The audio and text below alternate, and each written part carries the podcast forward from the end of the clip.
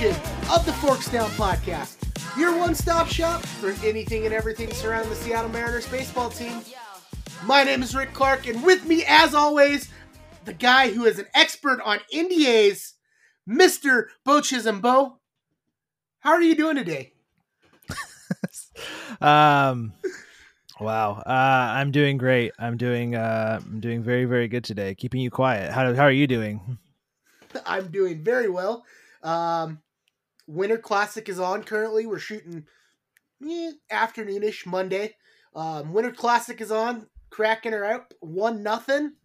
I'm loving it. I kind of wish you were at T-Mobile Park right now. the The park looks insane right now. It's beautiful. I'm I'm sure it does. It's a little it's a little uh I don't I think it's like maybe like high 40s, 50s out there somewhere, but uh yeah, I'm sure it looks great and a good way to kick off the uh the new year. So, very exciting stuff. Uh, hey, trivia question time, you know, a little throwback to our last podcast episode here, Bill. Russ Davis hit the first Mariners home run in well, it was Safeco then T-Mobile in 1999 who had the first Kraken goal in T-Mobile? Oh, I, I, I don't. Vince Dunn. you, you were close. You were close. He shot at the goal. Eeli Tolvanen redirected it, got the goal. Vince Dunn did get an assist. You, I was very close. Honestly, you were very close. It was, it, you know, very close. So good job, Beau. Uh, you still suck at trivia and lose, but good job. You won that one uh, I'll take it. Ah, good, good. Before we get into everything, thank you again for taking time to listen to another edition of the Forks Down podcast. This is episode number 84. Um, I think I got confused last week and said it was like somewhere in the 90s. We're not there quite yet. We still got a few episodes to go before in the 90s and get into episode 100. I think Beau and I are probably going to have a, a, somewhat fun episode for 100. Um, but, you know, if you've been with us since the start, you know, and you're a returning listener, welcome back. Thank you for choosing us. Um, we see our listens go through the roof every week. They're getting we're getting more and more listens. So thank you for choosing us and and you know we uh, are going to try to continue and bring some of the best Mariners content on the web to you guys. Um, again, we're just two fans sitting on the outside looking in, but um, you know we try to bring a little bit perspective, a little bit of level headedness uh, that you don't normally see on other Mariners forums. So, yeah, and then if you're first time listener, I just said all that stuff. Thanks for choosing us, and hopefully you choose us going forward to uh, be your home for Mariners baseball talk. Um, you know, if you haven't already, go hit up our social media pages.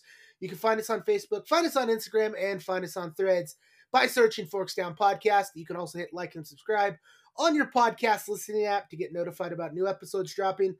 Um, you know, since last week was Christmas week, I did take a little hiatus and did not post, but we did post an episode last week. It was our trivia episode.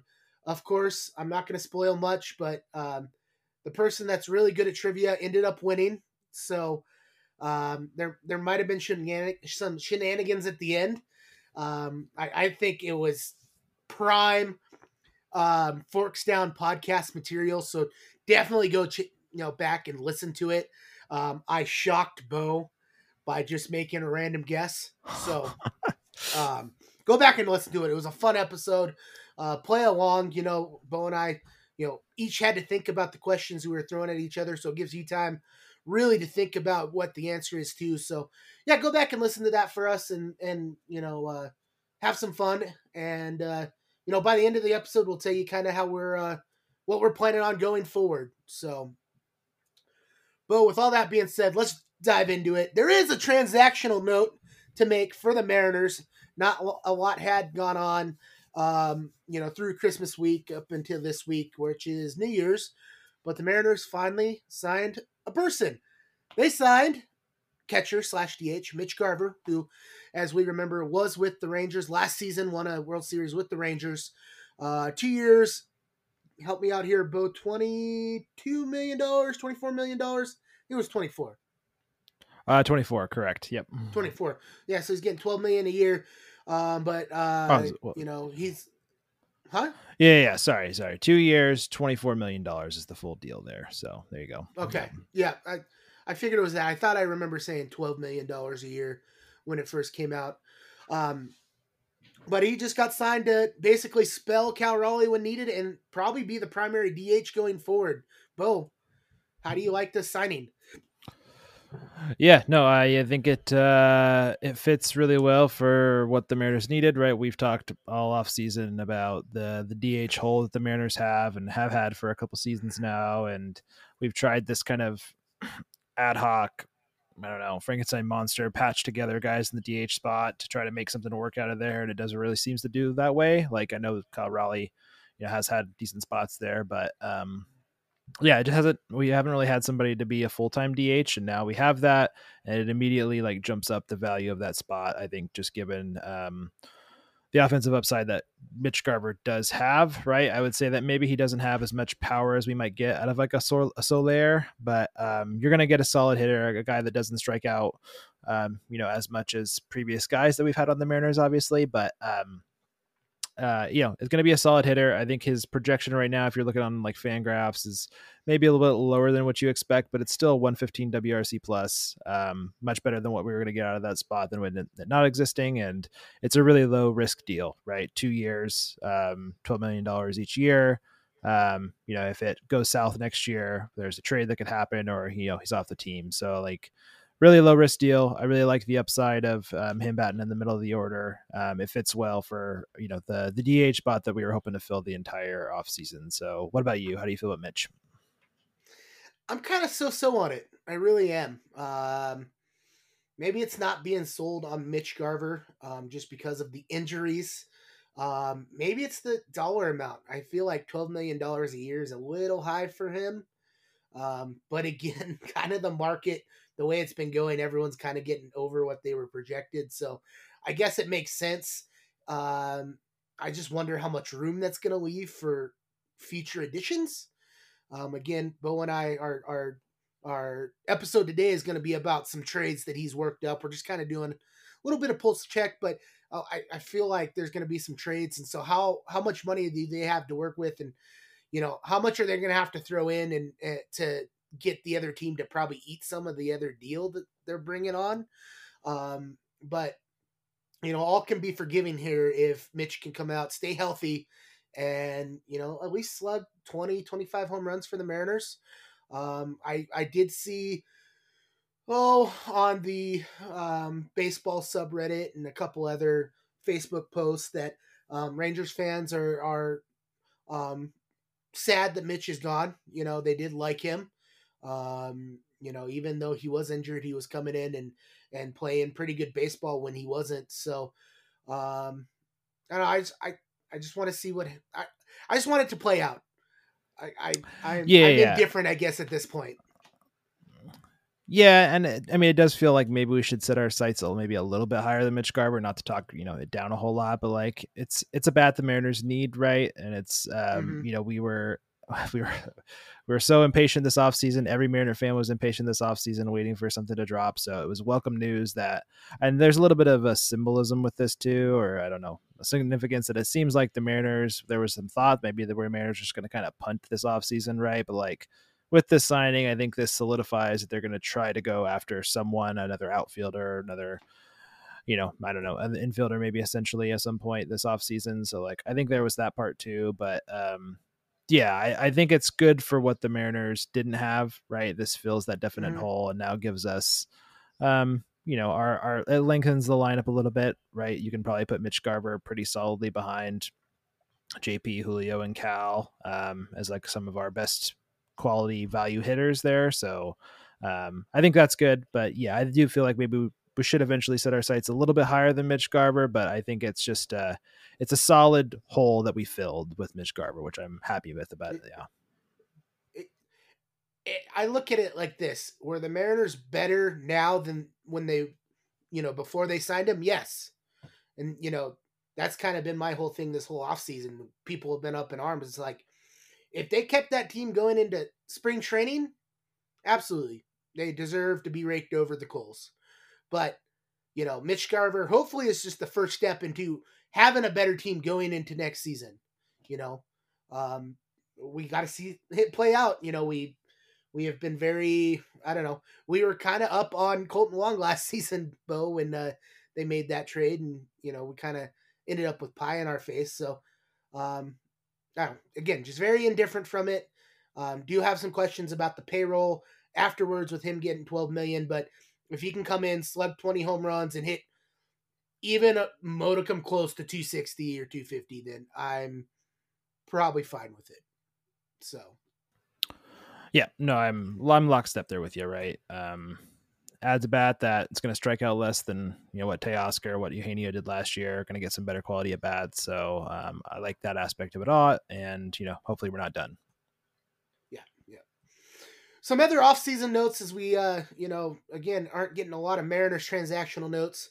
Um, the big, the big one, the Dodgers just keep, uh, you know, printing money at this point. Uh, they signed Yoshinobu Yamamoto. Um, it was very clear in his press conference that regardless of what happened with Shohei, he was likely to sign with the Dodgers.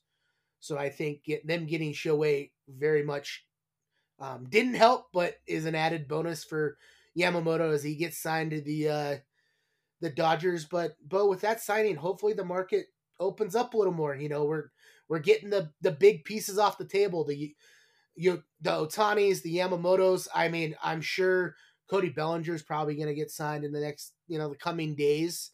Um, but uh, yeah, we could see some more Mariners moves in the next couple weeks. Yeah, and I think uh, you know a couple of the I think in it you know coupled with that the other couple moves we have kind of listed here are um, Red Sox trade Chris Sale to for, to the Braves for Vaughn Grissom, and then Lucas Giolito signs for a lot of money for thirty eight and a half million dollars for two years.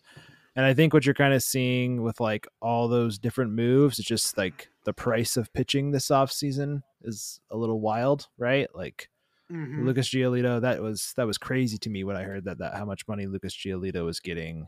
Um, yeah, I think it's wild. You know, Yamamoto. There was a lot of teams in on Yamamoto, and a lot of things teams I think thought they were going to get Yamamoto, and then he ends up just kind of doing the predictable thing and going to the Dodgers. But again, a lot of money to Yamamoto. Um, Chris Sale, you know, the Vaughn Grissom's a good good get for the Red Sox for Chris Sale. Um, I think this all just solidifies that the price of pitching this offseason is really high. So like if Blake Snell starts to move, a couple of the other guys start to move, teams are going to get a little uh, I don't want to say desperate for pitching, but that's kind of where I think there's a potential for the Mariners to move in. So like like the price of pitching this offseason has just been crazy and it's a pretty good spot to be in i think if you're the mariners with these guys getting bigger deals getting you know solid prospects for trade markets value there. So overall i think it's quality for quality you know stuff for the mariners looking at the pitching market this offseason. Oh no absolutely. And that Vaughn Grissom trade you know for chris sale is uh I, I think that has a little ramifications for our boy uh jarred kelenic who just got traded from the mariners to the braves um, you know, when when Snitker, Brian Snitker, the manager of the Braves, had his first um, press conference after the the Kelenic trade, um, he, he, was asked about it. and He said, "Yes, I've talked to Kelenic. Um, you know, he's he's going to have a chance to play some left field, but um, he very much made it sound like Vaughn Grissom was going to get some, you know, a majority of the starts in left field, or at least have first crack at it, being." You know he's he's been in the system and all, whatnot. But with him getting traded, you know, do you think that opens up Kelenic to take the full time job there, or do you think he still does a little bit of platooning? What do, what do you think is going to happen there? Uh, um, I kind of expect them to platoon Jarred at least to start with. Um, that's kind of what the Mariners did at the start of last year until Jarred got really hot, and then they kind of started putting him against left-handers. So I anticipate they'll make some other extra, you know, secondary move to kind of get some somebody that's going to bat um, against lefties until Jarred maybe can prove that he can do that more consistently if he can. So, um, but yeah, I uh, yeah, just the price of doing business for for for Grissom there. But I think I do think Kelenic will. I think he's going to be platooned. I just think he is. I just think it's going to be a hard platoon, and then maybe he's figured something out that we you know saw last year. But um, yeah, I think it's still going to be a platoon. I think they're going to get some other extra bad bad against lefties. Just my just my personal thought there. the way the Braves are wheeling and dealing right now, I I don't think they're done by a long shot. I, I think they've probably got 15 more moves up their sleeve, you know. So Yeah, it'll be interesting to watch. Um, you know, I I know a few. Uh, I'm not gonna say former Mariners fans, but I know a for so a few Mariners fans that are uh, also Braves fans, especially uh, this year, just because Kelenic getting traded and uh, uh, you know them just needing an NL team. Most most people need an NL team to root for. You know, I'd like to say mine's the Marlins, but that's only when they're good. So, um, our, Beau, I mean, let's uh, let's move into uh, the meat and potatoes today. Um, do you want to explain to the audience what you what you did here? You know, this is kind of your I wouldn't say brainchild, but uh, you know, you definitely set up this episode today. So why don't you uh, go ahead and, and detail what you're going to do here?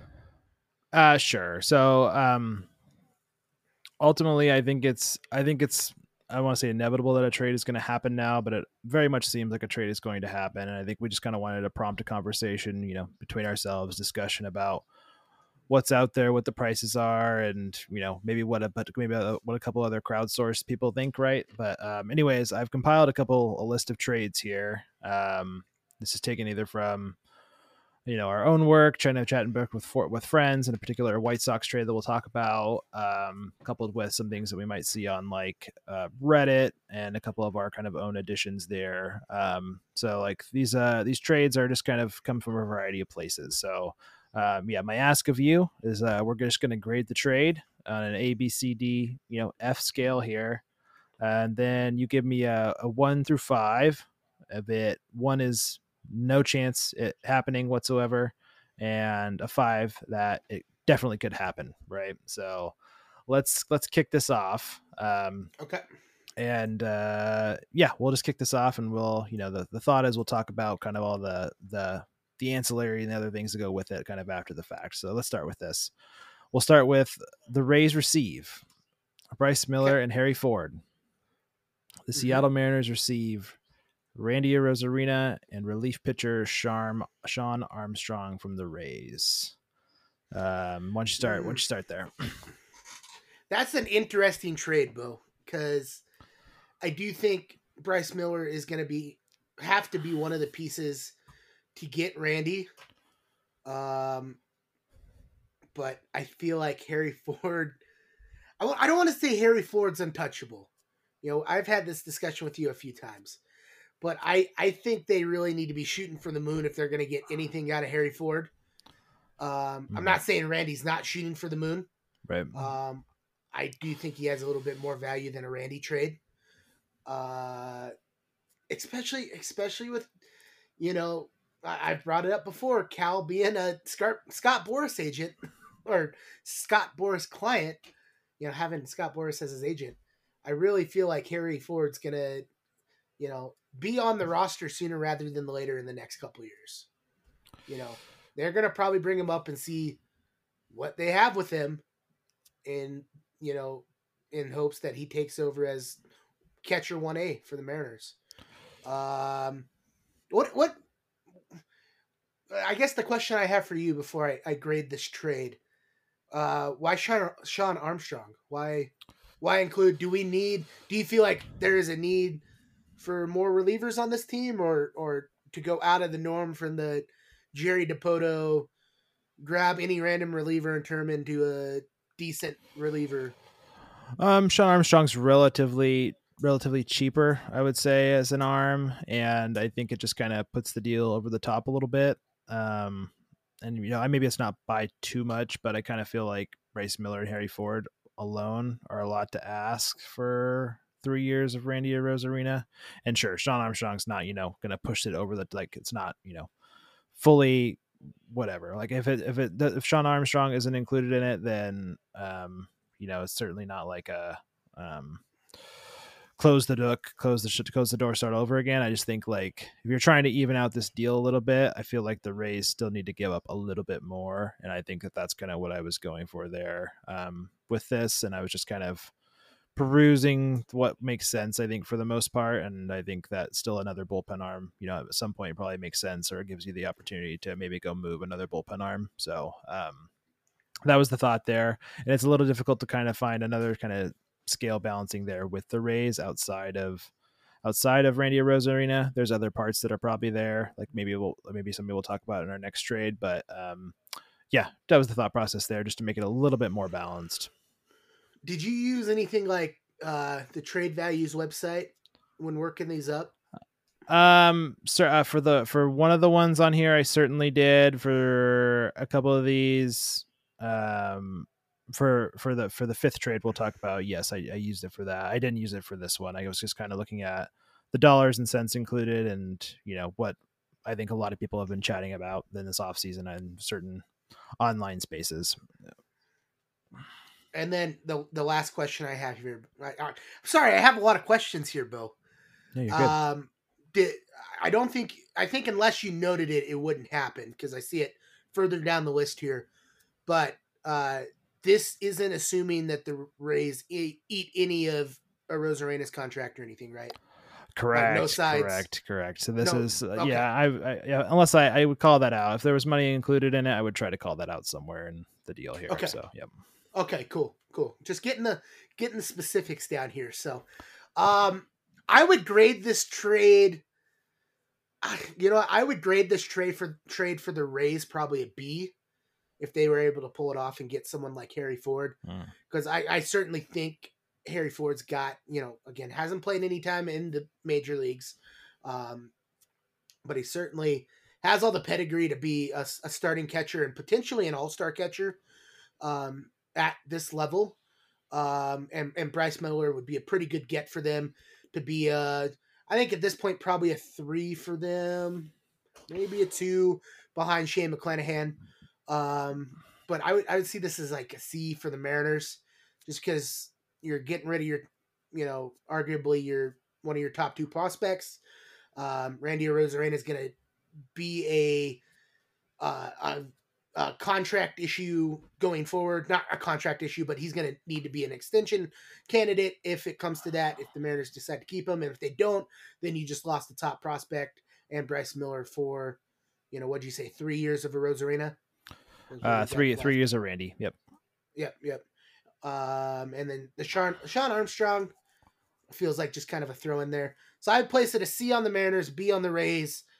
I'd put it at I put it at a two, like a like a middle of the road, to, leaning towards not happening just because I think the Mariners wouldn't give up Harry Ford. Yep. No, I uh I think you are I think you're spot on there and I think that this kind of exercise I think shows um just how difficult it is to probably even get to some sort of Randy trade. And I think to your point what you're talking about is that Randy is his projected arbitration right now is right around 9 million dollars. Um so the the reality of any Mariners trade now, I mean it was always a reality, but like especially with the Mariners world that they're in now, it's like whoever whatever money somebody's making in arbitration is a is a core factor, right? Of if we you know Mhm. try to go acquire somebody and the fact that Randy's due that much and he's probably going to ask for more in arbitration, I think um you know makes it more unlikely that we're going to you know acquire him. So um I think you're I think you're spot on there with your ratings. Yep. What uh, what is he projected to get in arbitration? I can't remember. Was it eight million? It's 9 million. Yeah. Nine million. Yeah. Yep, yep. So, I mean, that's a big number for a team that's supposedly on a budget here. So, Correct. And he's only All gonna right. get more he's only gonna get more expensive, right? So like this is his first year Mhm. arbitration. He'll go to the next ARB two and ARB three. So um makes it difficult, but also understands why the Rays are trying to probably eventually move him too. So yep. yep. yep. All right, let's move to number two. All right. This is the snoozer of the group here. Um the Rays receive Taylor Dollard and the Mariners receive Harold Ramirez. You called this the snoozer of all the trades you made? This is yeah, this one's the this one's the least exciting, I would say, yes. This is the least exciting, but like how I look at this one, this is the most on brand Jerry trade I think of all of them. Mhm. Like I really feel like this one um could potentially happen. The Kraken just scored again, by the way. If you see me darting my eyes off. Uh, it looks like it was maybe Eeli Tolvanen again. No, Will Borgen. Will Borgen. Anyways, back to Mariners baseball. um, um, yeah, this just seems very on brand for Jerry. Um, where's Taylor Dollard at? You know, as we venture forth, you know, if if we don't end up trading Bryce Miller or Bryan Woo, is there a spot on this roster for him? I don't think so. I don't think they go the Matt Brash route and put him in the bullpen. Um, you know, and and I I do feel like he's probably semi close to being ready. Um, he has been dealing with some injuries, but uh, it he certainly seems like a player that the Rays would take a chance on. Be like, oh, there's something there, and then the Rays make this trade where Harold Ramirez bats 190 for the Mariners, but Taylor Dollard becomes a key piece of a nether playoff team for them. Um, right. Uh, I I very very much would probably like to get someone else besides Harold Ramirez. I don't know if uh, what's his name's on the table. I'm drawing a blank right now. Third baseman, Isaac Paredes. Isaac Paredes, yeah. yeah. Maybe an Isaac Paredes. I don't think they'd probably offer him, but um, Ramirez definitely seems like someone that would come to the Mariners and bat 190. Um, yeah. So for the Mariners, I'm, I'm going to call this a D, venturing on C territory. I would say it's uh, at least a B for the Rays because I feel like they would turn Taylor Dollard into something that probably the Mariners couldn't. But the likeliness of this happening is like a four bordering on a five. Like of all these trades, I'd almost feel like this is the most to happen. It's very on brand. Yeah, I think in looking at trades with the Rays and um, you know the Mariners are looking for some sort of platoon partner, right? Um, for Dominic Canzone. Um, this this feels very much like uh yeah that guy we can see that coming through trade rumors like any second right now right? Like that seems very seems very apt for I think Jerry and uh, I think the Taylor Dollard stuff like uh you know he's had labrum surgery so it's really not like a um you know it's not really like a good get super good get for the Rays but maybe they can turn him into something and if worst comes to worst he can become a good you know reliever for them like it, they usually end up turning out too. So like there is that, and you get you know this year and next year of um, Harold Ramirez at you know his projected arbitration salaries at like four and a half million, something like that. So you're still saving a little bit of money, and then maybe you can non-tender him if things go south um, this season. So, um, yeah, it's maybe it's maybe it's maybe it's too much to pay for like a, a platoon bat, but um, yeah, I think it's still it's I think it's it's not it's not I guess I don't feel like we're missing a lot with Taylor Dollard, unfortunately, right? Labrum surgery, don't know yeah. where he really fits. So I think it could make yeah. sense for him to give a shot with to give him a shot with somebody else and yeah, the Mariners certainly need a, another platoon bat, that kind of half bat that Jerry is talking about when it comes to you know an outfielder and a half. So um, very much good work. Yep. Do, do you, do you feel like we could get like an Isaac Paredes out of um out of the race for a Taylor Dollard, or do you think we'd have to pay more for it? Oh, Isaac Paredes is gonna Isaac Paredes is gonna cost a lot. I think Isaac Paredes is gonna cost more than uh yeah, I would say I put I would put Isaac Paredes has a higher you would have to everything that we mentioned for Randy Arozarena, right? You would need you would need more for Isaac Paredes. It's just that he you have him for four years. He's cheap this year, so like I just think that Paredes is going to cost a lot more. So yeah, hmm. yeah. All right, number three. I, I'm liking this this assignment, Beau. This exercise. Okay, well this one we this one we went this one we went a little bit outside out of the box for, right? So okay. Um I uh I felt like it was something I well obviously one person included in here I think was, you know, somebody that we've heard about as like, oh, it'd be fun to get him, but um we went hard out of the box here, so bear with me. So the Mets receive uh, Logan Gilbert and Ty France. Uh, the Mariners receive uh, Pete Alonso, Brandon Nimmo, and the Mets pay seven and a half million for the next seven years with Nimmo's salary. Um, he's making what a year? Nimmo's making, making Nimmo's making twenty and a half million dollars a year. Yeah. So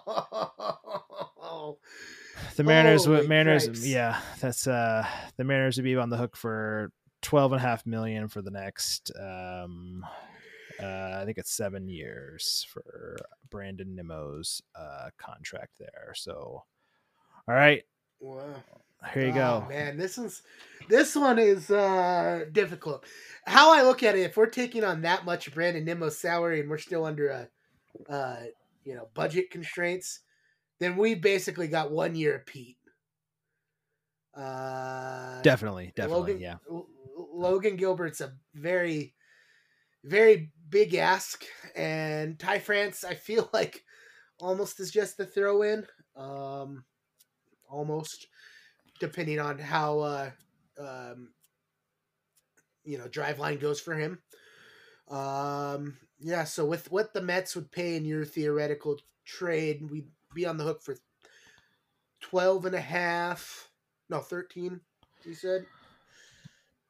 Uh, twelve and a half million dollars for the next uh seven years. Yep, for the next seven years of uh, which ends up coming to right around. Um, my math is good. Right around eight hundred eighty-seven million dollars. Eight seven uh, somewhere in there. It's eighty-seven million dollars somewhere in there. Yep. I y- I feel like this would be good for the Mariners fans' morale until next season when we lose Pete Alonso.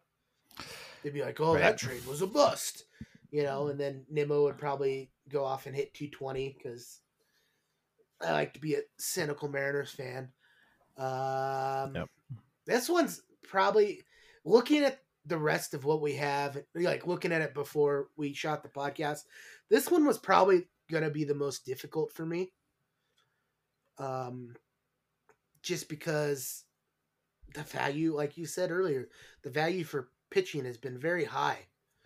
So is it is Logan Gilbert and what he's worth and how many years he's got left? Is that worth one year of Pete Alonso and hopefully at least four or five good years of Nimmo? Like Right. I I don't know. That that's so tough to call. Um I do think you are right adding in someone like Ty France with this because I don't think Logan would probably I think the Mets wouldn't do it if Logan it was a two for one deal. Um and I honestly think there would be probably a couple more pieces on each side. Probably just some minor league pieces that would be thrown in. I don't know. Uh, I, I will give this trade a, a, you know, I'll give this trade a B. I'm not gonna rate which team got the better deal because, I mean, if Pete came in, swatted 40 home runs, and took the Mariners to the playoffs, it'd be a success for at least this year. Uh, so you, Yeah. uh, yeah, B. I say likeliness. I'll put it in the middle. I'll put it a three. Oh, I was gonna I was gonna say the likeliness of this trade is is is close to zero. Like if, if zero was an option, I would probably pick it. I, I I think that this trade, like uh I think this trade is f- I think this trade, like I guess I should say, like if this was trade was only the 2024 Mariners, I think that grade probably goes up a little bit, right? Like I would Yeah. probably give it a B, but the fact that this would have big implications down the road, especially after Pete Lee, if yeah, Pete's would be fully expected to leave. Brandon Nimmo's getting older. This doesn't make the 2025 through the 20, whatever you want to call it, 2020, 30, 2030 Mariners not very good, right? Um, so like I think that it's probably a B this year because like our lineup would look very stellar with those two guys there, right? Um, Mm-hmm. but it would make the 2025 Mariners and every Mariners after those much rougher, I think, without Yeah. Logan Gilbert there. Yeah.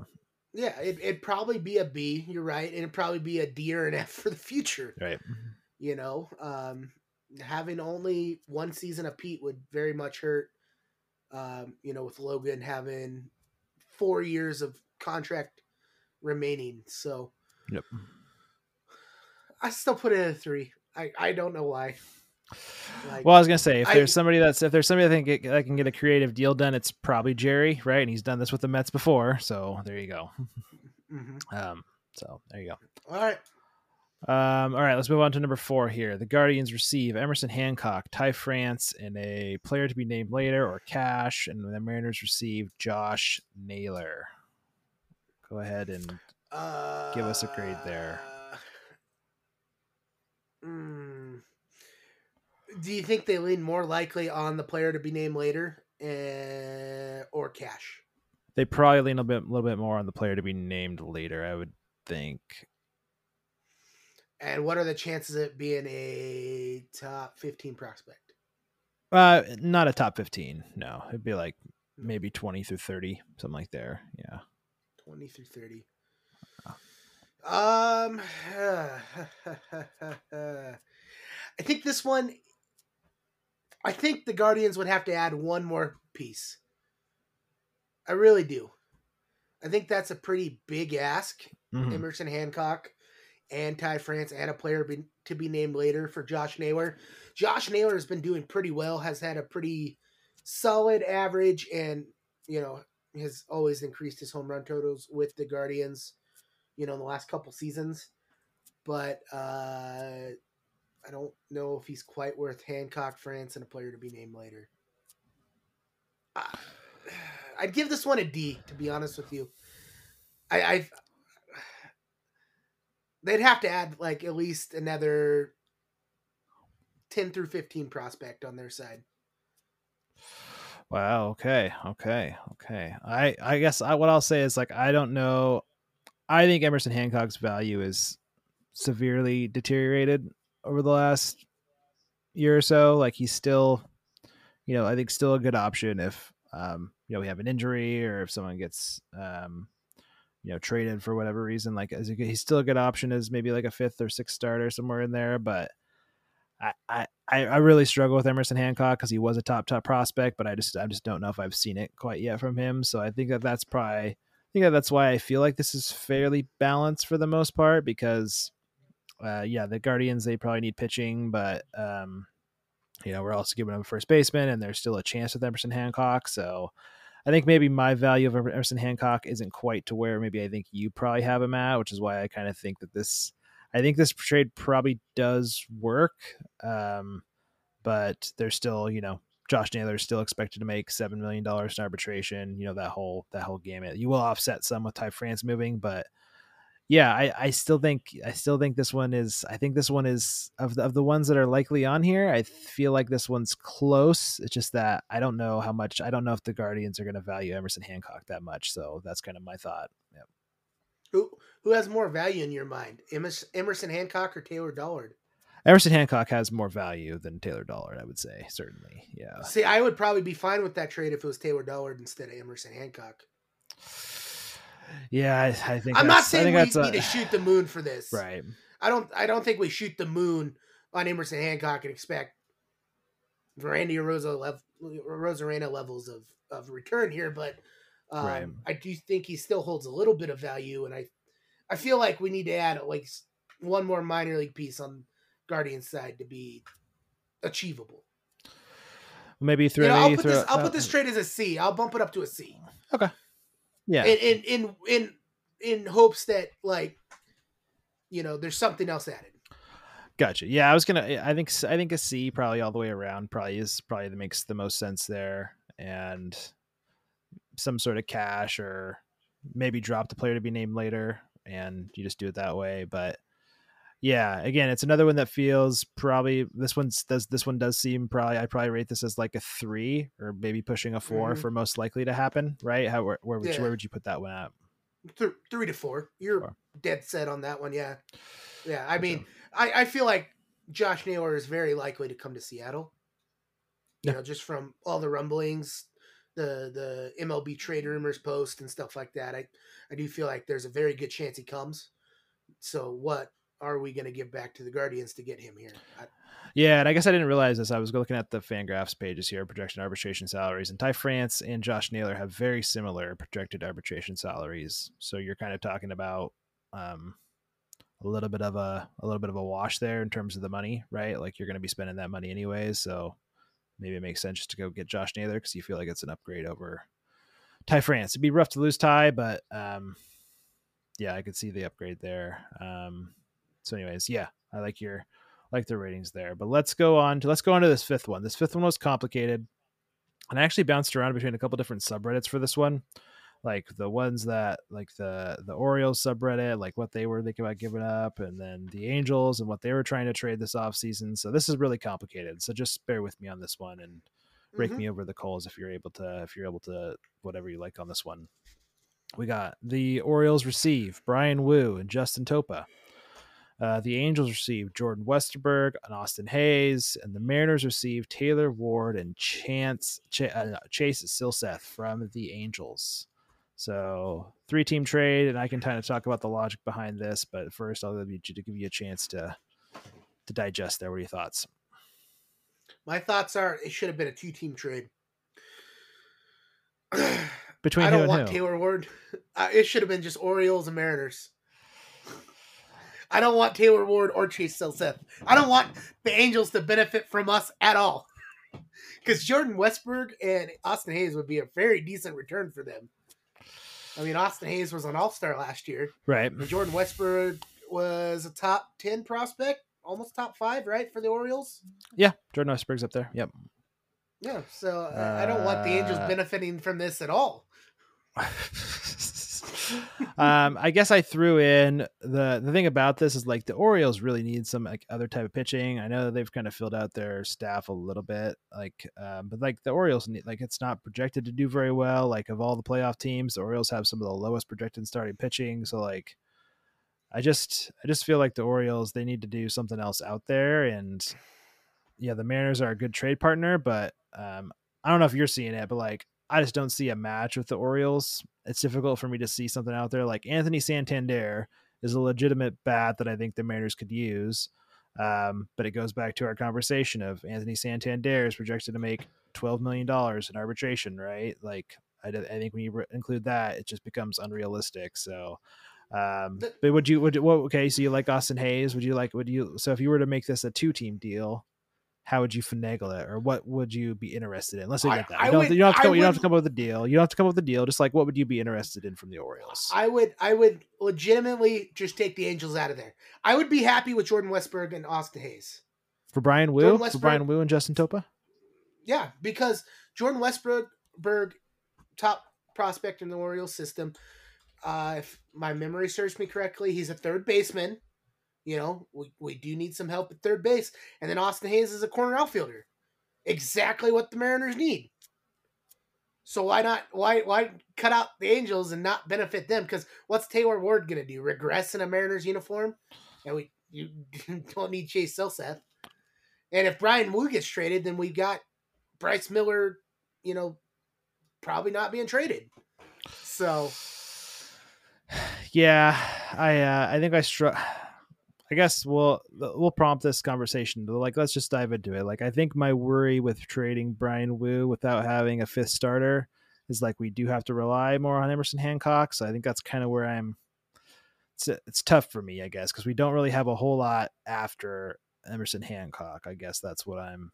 Guess that's what I'm going with. So that's where I was like, Mariners until the Mariners sign uh, Blake Snell, yeah i don't think that's gonna happen. So like i i just i just think that if you're gonna fill if you're gonna lose a hole i would really like you to try to fill fill it again. So maybe there's some sort of deal where the mariners get like tyler wells in addition to this that maybe this adds up different if you're cutting this out to be a two team trade and he can kind of act as a fifth starter. So maybe there's some other finagling that can go there but um yeah, I don't know. Jordan Westerberg is still, uh, still, I would say, somewhat unproven, right? Like, so there's still that element of it, right? You're taking a chance on a guy that um, is young, right? So, Mhm. um, yeah, I don't know. I think that this one, I still, you know, I think this one is probably, I, I think Taylor Ward has to be on the table as much as we don't like the Angels, right? I think that he's got to be out there just in terms of I think I think he's play. I mean, he's plays in the AL West. He, you know, the Angels are going to be looking to move. I think guys like Taylor Ward's in his thirties. Yes, there's that, but like I think that the Angels are going to be trying to move him, and I think that there's a chance that the Mariners should be open to that. That's all I'm trying to say, unless you can convince me otherwise. I don't, I don't know what I'm going to do to convince you otherwise. I'm just not sold on him. I I haven't been. He had basically, I'm pretty sure, two good months for the Angels in the last two seasons. You know, he he played at a AL Player of the Month pace. I think it was the last May. or two Mays ago. I can't remember. And then he was hyped up and you know was getting a bunch of Mariners or not Mariners, uh, uh, a bunch of praise, and then he kind of regressed. Um, I don't, I don't, I don't like Taylor Ward. I don't know why.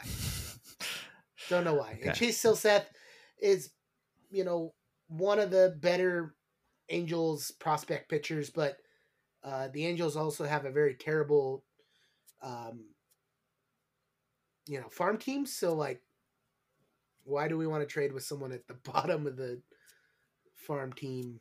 You know, rankings every year consistently. Well, my my argument would be that the Mariners make pitchers better, right? Like they seem to have, they seem to do let guys be guys, and there's guys that you know break out when they get to Mariner uniform. So that would be my argument there. But uh, you know what? I'm not gonna I'm not gonna beat a dead horse here. So there you Pete- go.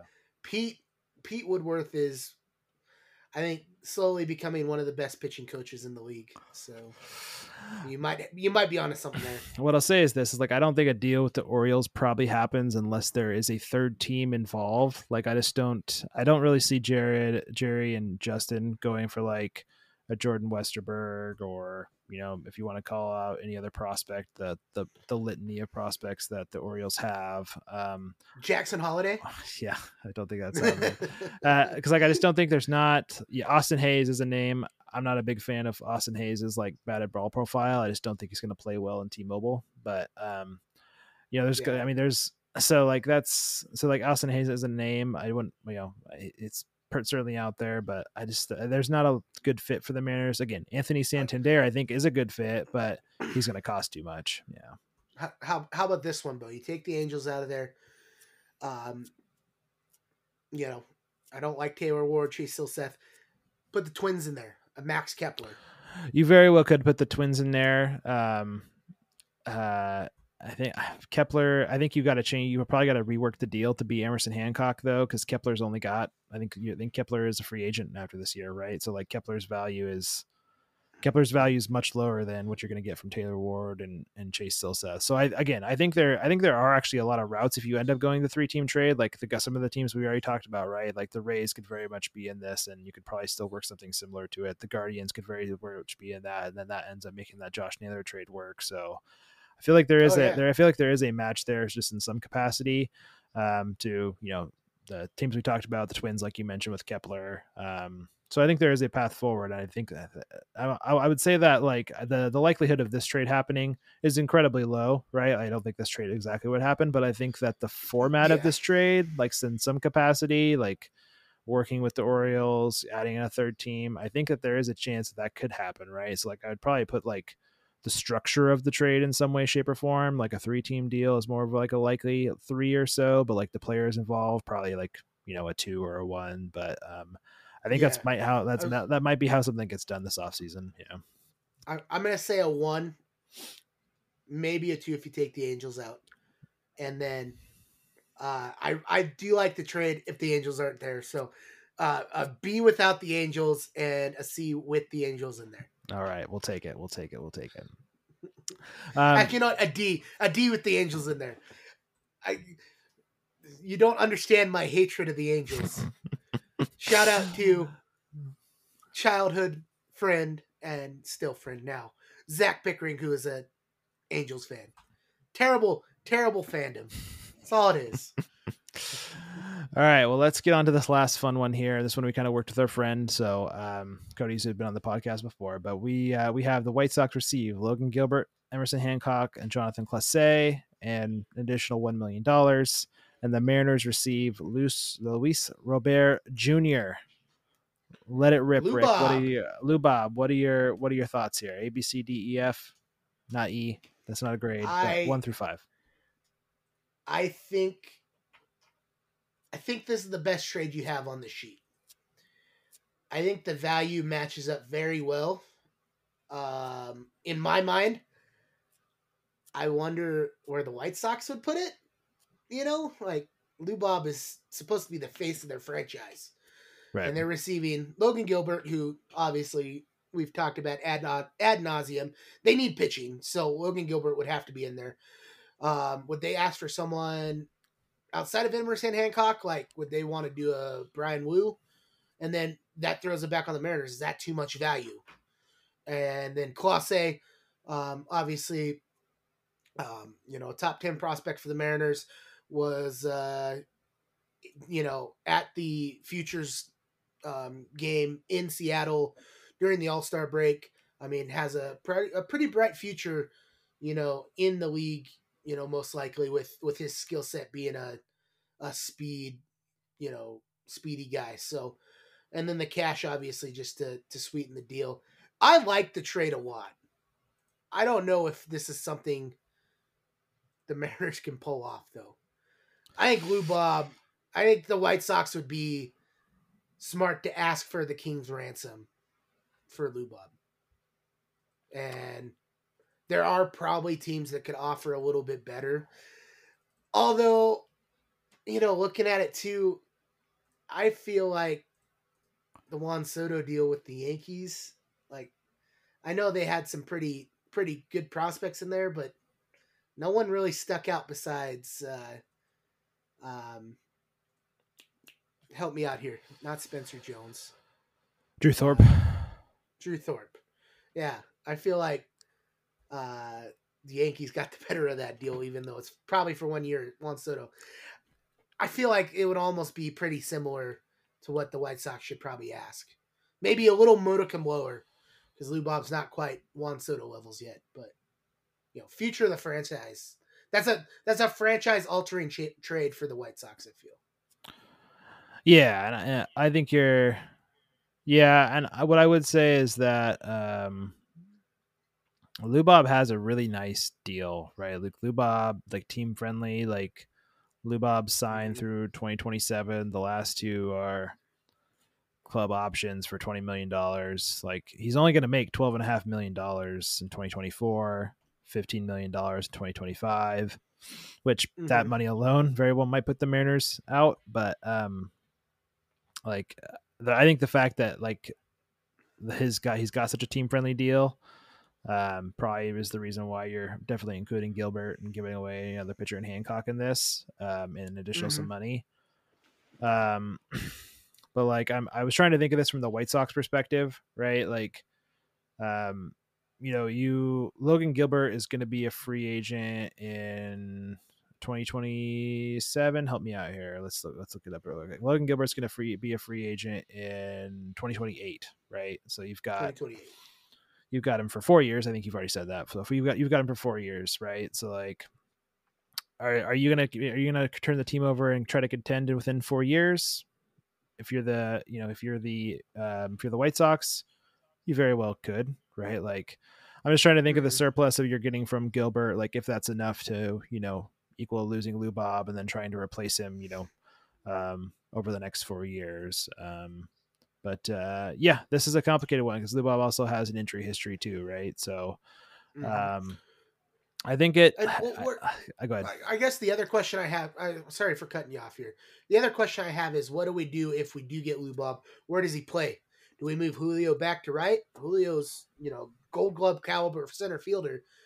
You know, I, I don't suppose either of them would be in left. Like, like they one of them's playing right, one of them's playing center. So where would you go with that? Yeah. Um, you know, I, I haven't really thought that far ahead with a lot of it, right? Like I I feel like they can figure it out between the two of them, right? I hate don't like to put it that way, but like I care much more about I care much more about the the bat than I do where they end up playing in the field, right? Because they'll both be solid, you know, in whatever position they end up playing. So, um, Yeah. Yeah, I uh, I think I will say that like I think eventually Julio was probably going to move to right, but Julio's also got a number of years left on those legs still. So like I think it's perfectly fine to try to move Lubob over to right, maybe try not to work him as much there, try to keep him a little healthier. So that's probably what I would end up doing, but yeah, that's just uh that's just my perspective there. But um I think I would the, the one challenge I probably would have this trade as a Mariner fan is like if you lose Logan Gilbert and Emerson Hancock, um, you're pitching, and then let's just say Bryan Woo goes down for a couple, like on the IL stint for a little bit, right?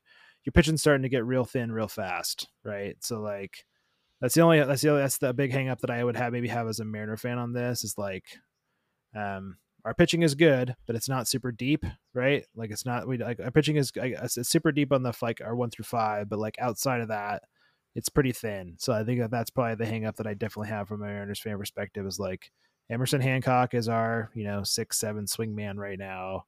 Logan Gilbert's obviously one of our best three pitchers. Um, so it's a real challenge, I would think, if we were going to lose kind of those top two guys. Is that is that value going to be more than us getting Lou Bob, who's you know projected to have a really good season? Uh, maybe, uh, but it's it's hard to, it's hard to pull the trigger on this one. I think from either perspective. Yeah, yeah, I I would rate that just in my mind probably close to an A, B plus, trade wise. Likeliness of it happening, probably a one maybe border on a two, yeah. but most likely a one with it not happening. I love the I, I I love playing this game. You know, I love doing go like seeing this and then going, okay, I'm gonna go to MLB the show and make this trade. Just because I want to play for with him now, mm. you know, like there you go. Like maybe maybe it's more uh, MLB the show trade than anything, but uh yeah, I like it. I don't know how much the White Sox would like it. I don't know how much the White Sox fans would like it. I think Cody would not let us live it down.